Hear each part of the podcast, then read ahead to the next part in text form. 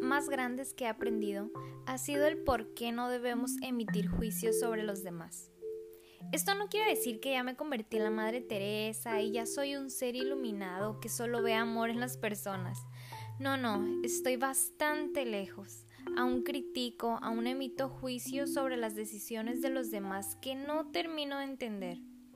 Pero ¿cómo les explico que ese día para mí sí cambió mi perspectiva de cómo ver a los demás? Aunque aún me dejo llevar por el ego en muchas ocasiones, puedo decir que estoy mucho más consciente de lo que lleva a una persona a actuar de cierta manera y trato de igual manera reflexionar acerca de ello para no dejarme llevar solo por mis opiniones. La historia fue así. Dentro de la familia existe un tema que siempre ha sido muy delicado y hasta cierto punto tabú, por lo cual muy pocas veces sale a la luz. Existe una persona que sin dar mucho detalle ha sido juzgada desde hace algunos años por la clase de decisiones que ha tomado, poniéndola en un lugar bastante susceptible dentro del círculo familiar. Tal era el grado que hasta yo creía tener un mejor criterio que esta persona para manejar esta crisis. Un día sin pedirlo o esperarlo, todo se alineó para que yo tuviera una plática con esta persona. Súper casual entonces salió el tema y me explicó de la manera más honesta que había tomado esas decisiones porque de otra forma no podría vivir en paz con su persona. En ese momento me puse a reflexionar un poco sobre su personalidad y fue ahí cuando todo hizo clic. Claro que tenía perfecto sentido que actuara de esa manera, basándose en su identidad, sus principios, su experiencia de vida, su forma de ser. ¿Por qué yo porque yo y otros miembros de la familia no pensábamos igual? Porque no compartimos ni cerebro ni vida. Lo digo en broma, pero tal cual. Mi visión de la vida es diferente de la de cualquier otra persona. El proceso que yo llevo a cabo para tomar mis decisiones también.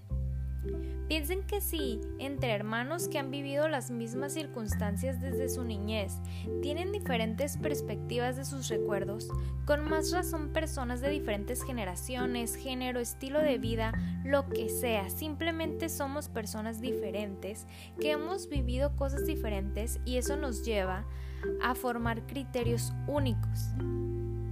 Entendí que para esta persona Actuar de esa forma tenía perfecto sentido.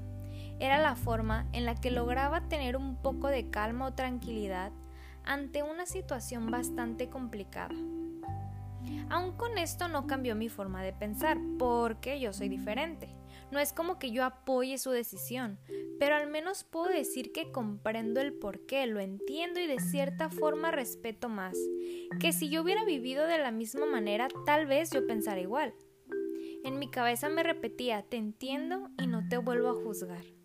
Voló mi cabeza el entender algo tan simple.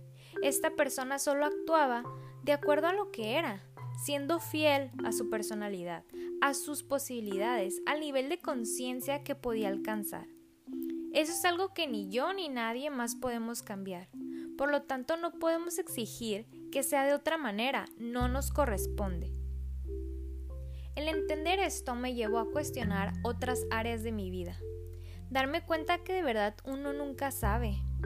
Yo no sé lo que tú estás pensando, yo no sé lo que tú estás viviendo y tal vez tengo un poco de información, pero nunca será suficiente porque jamás conoceré desde qué punto de tu conciencia lo estás analizando desde qué lugar tomas tus decisiones. No sé qué hay más allá.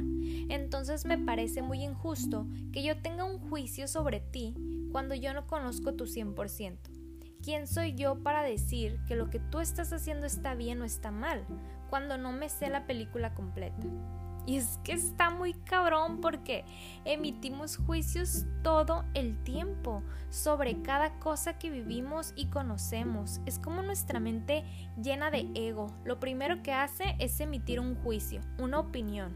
Y claro que podemos tener opiniones, pero llevarlo a ese nivel de crear una afirmación que cause división entre tú y otra persona, eso lo hace todavía más complejo. Utilizar los juicios como barreras por historias que nosotros mismos nos contamos acerca de las decisiones de los demás. Todo esto parece simple tal vez, pero este 20 me cayó muy pesado. Sentí como que desbloqueé otro nivel de conciencia y al final me sentí muy bien de haber llegado a esa conclusión. Me dio mucha paz en ese momento. Yo sé que voy a seguir emitiendo juicios porque soy humana, pero desde esta conciencia mejorada, por así decirlo, puedo intentar cambiar esa parte de mí. No escudarse de inferencias creadas por mí, no utilizar ese tipo de barreras o divisiones, hacer mi vida más fácil, más armoniosa con los demás, menos pesada de estar cargando juicios de cosas que tal vez ni me involucran tanto. Nos encanta andar cargando con cosas que no nos pertenecen. Este último año he aprendido que las personas no eligen el sufrimiento, el dolor, la depresión y todas esas cosas destructivas. Es lo que pueden hacer, lo que tiene más sentido para ellos de acuerdo a su nivel de conciencia, basado en sus experiencias de vida y sus creencias. Cada quien toma las decisiones que cree mejores. Hacemos lo que podemos con lo que tenemos. De verdad espero empezar a ver a las personas menos desde el que haces tú diferente a mí y más desde el amor y la comprensión. Decir, ok, yo lo hubiera hecho diferente, pero eso no importa porque a mí no me tocó hacerlo. Entiendo que tú hiciste lo que creíste que era mejor y entiendo que lo hiciste porque es lo más coherente contigo como persona. Y si eso a ti te da al menos algo de paz y sentido para tu propia vida, pues está perfecto.